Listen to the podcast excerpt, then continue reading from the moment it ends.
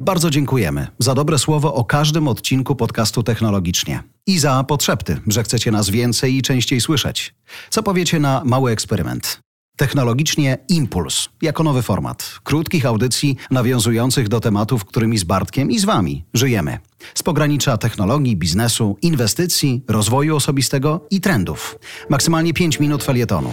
Taki impuls, inspiracja dla Was.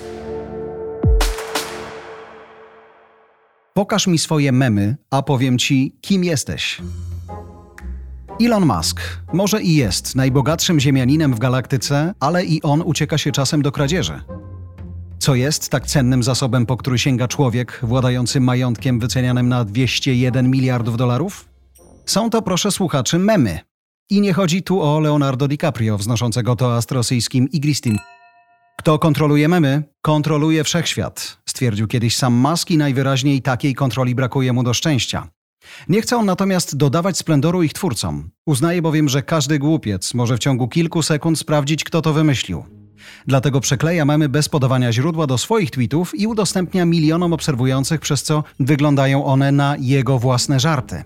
I choć wielu internautów ma to w zwyczaju, takie działania człowiekowi, który jednym tweetem potrafi powalić giełdę na kolana, jakoś nie uchodzi. W maju tego roku New York Times opisał historię kilku użytkowników Twittera, którzy poczuli się pokrzywdzeni przez szefa Tesli. Nie jest to może kradzież scenariusza filmu lub całej piosenki, ale emocje są takie same. To po prostu niefajne, stwierdził 37-letni Patrick Monahan, komik i autor podcastów, który zarabia na życie dzięki swojemu oryginalnemu poczuciu humoru. Takie zachowanie zabija entuzjazm, powiedział z kolei Jamie Truffin, prowadzący konto promujące kryptowaluty za pomocą memów. Ciężko pracuję, wymyślając content, więc gdybym Musk podał źródło, mógłbym zdobyć kilkuset obserwujących, a dzięki temu społeczność stałaby się bardziej zżyta i szczęśliwa, dodaje Truffin. To zabawne, że Elon mówi o publikowaniu wystrzałowego kontentu używając mema ukradzionego użytkownikowi Ala Aiusza, Zażartował na Twitterze internauta o niku paddingtonbear.eth. I dodaje, brachu, po prostu zatrudnij kogoś w mediach społecznościowych, żeby robił dla ciebie memy. Nie masz przypadkiem kasy z Marsa czy coś? I tu dochodzimy do sedna sprawy. Dlaczego Musk kradnie memy? Bo są świetnym sposobem na dowcipne skomentowanie rzeczywistości, a przy okazji zyskanie przychylności odbiorców. Co więcej, obecnie sporo firm decyduje się na zatrudnienie specjalisty od memów, które stają się świadomym, przemyślanym stylem komunikacji z klientami i z zespołem. W ubiegłym roku głośno było o poszukiwaniu właściwego człowieka na właściwe miejsce przez producenta gazowanego napoju z alkoholem Bud Light Seltzer. Firma oferowała 3-miesięczne zatrudnienie w dziale marketingu i 5 tysięcy dolarów miesięcznie za dostarczanie co najmniej 10 wystrzałowych memów tygodniowo. Robimy świetny napój, ale nie umiemy w memy. Pomóż nam. W ten dość osobliwy sposób zareagowało mnóstwo internautów. Kandydaci mieli przygotować swoją propozycję mema na temat napoju, dzięki czemu firma na wejściu zdobyłaby niezłą beczułkę kontentu. Ludzie od marketingu często kiszą się we własnym sosie, brakuje im perspektywy. Szukamy więc kogoś, kto spojrzy na sytuację z zewnątrz i będzie potrafił w czasie rzeczywistym reagować na trendy kulturalne, które pojawiają się w sieci, jak grzyby po deszczu. To przyszłość tego biznesu.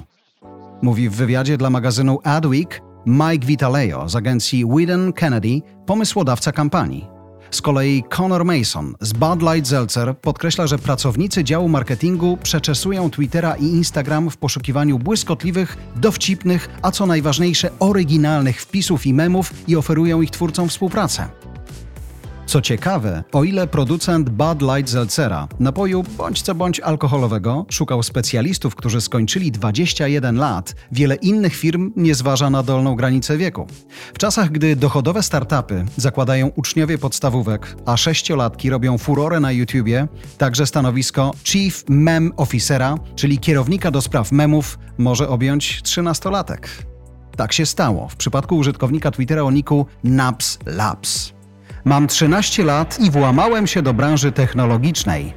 Ogłosił 7 lipca chłopiec, który stał się człowiekiem od memów w startupie promującym inwestowanie w kryptowaluty. I choć na razie liczba obserwujących jego profil nie przekracza 500, entuzjastyczne reakcje właścicieli startupów na wpis na Pslapsa świadczą o tym, że wkrótce grono jego kolegów z roboty prawdopodobnie się powiększy. A tak przy okazji, jaki jest ostatni użyty przez Was mem? W moim przypadku to How do you do fellow kids? Chyba czas wysłać CV.